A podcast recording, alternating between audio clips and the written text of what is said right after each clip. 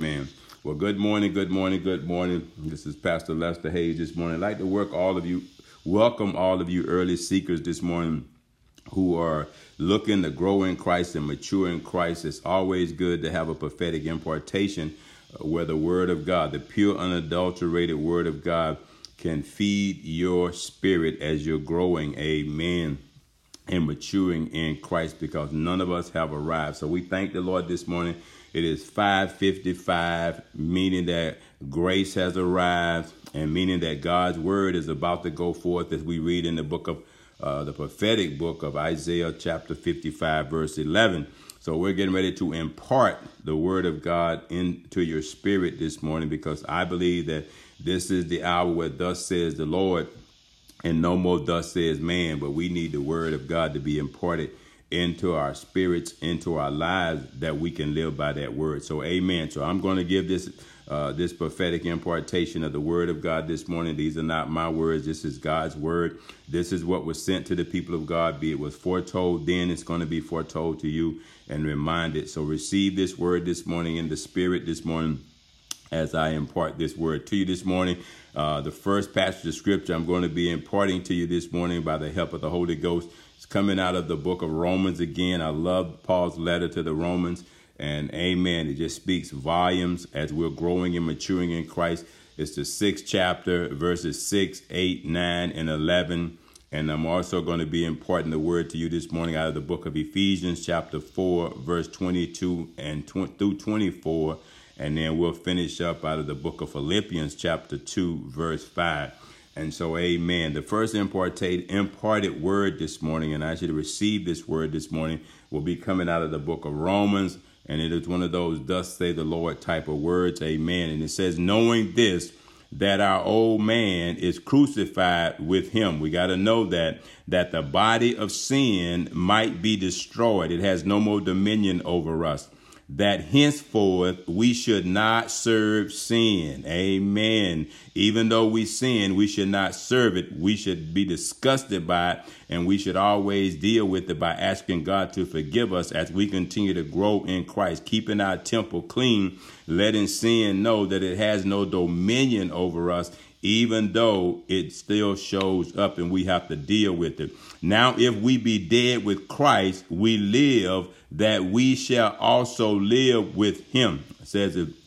Now, if we be dead with Christ, we believe that we shall also live with him, knowing that Christ being raised from the dead dieth no more, death has no more dominion over us. He counseled that death once and for all, took all the power and dominion and strength out of sin, death, and the grave, so we no longer have to fear it. We can overcome it. Remember that. It says, likewise, reckon ye also yourselves to be dead indeed unto sin, but alive unto God through Jesus Christ our Lord. You have to reckon that. You have to determine that. You have to uh, actually declare that over your life, rendering yourself dead to sin each and every day, crucifying that flesh, putting it under you just like the word of God admonishes us to do. So be it unto us this morning according to the word of the Lord in the book of Romans chapter 6, verse 6, 8, 9, and 11. And uh, the book of Ephesians chapter 4, verse 22 through 24, I declare unto you by the Spirit this morning, thus says the Lord, that ye put off concerning the former conversations, the old man, put it off, it don't fit you anymore, which is corrupt according to the deceitful lust and be renewed in the spirit of your mind. Get that now in the spirit of your mind. Before it can be in the spirit of your body in, your life, it's got to be in the spirit of your mind. Remember, we talked about that is the battleground, the mind. As a man thinketh in his heart, so is he, according to Proverbs 20, 23 and verse 7. So it says, and be renewed in the spirit of your mind, and that ye put on the new man, put him on every day, all the time, keep him on, don't take him off, so you can walk in the newness of life, which after God is created in righteousness and true holiness. So be it unto you this morning according to the book of Ephesians, chapter 4, verse 22 through 24.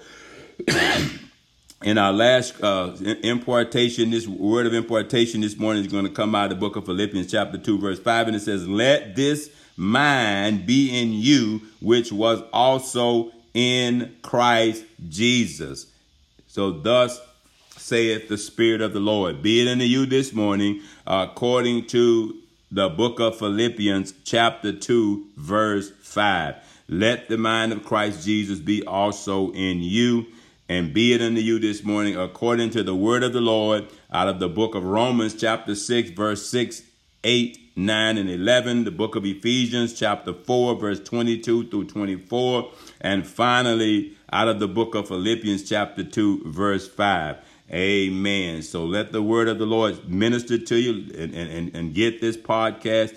Keep, keep this prophetic word. Continue to feast on this prophetic word. Let this word continue to impart and bring revelation and strength in your life as you're growing in Christ. Never try to grow in Christ separated from the word of God. Never try to do anything separated from the word of God. Always consult the word of God. Always go back to the word of God as a reminder to you. And this is how you're going to be able to continue your growth and your maturity until you reach a full adult uh, Christian that you be able to handle uh, this awful thing out here called sin because it's always going to come and try to regain domination over our lives. But you can handle it because the prophetic word has gone out. It is in your uh, in your hearts and your minds right now. So hide it in your heart that you sin not against God.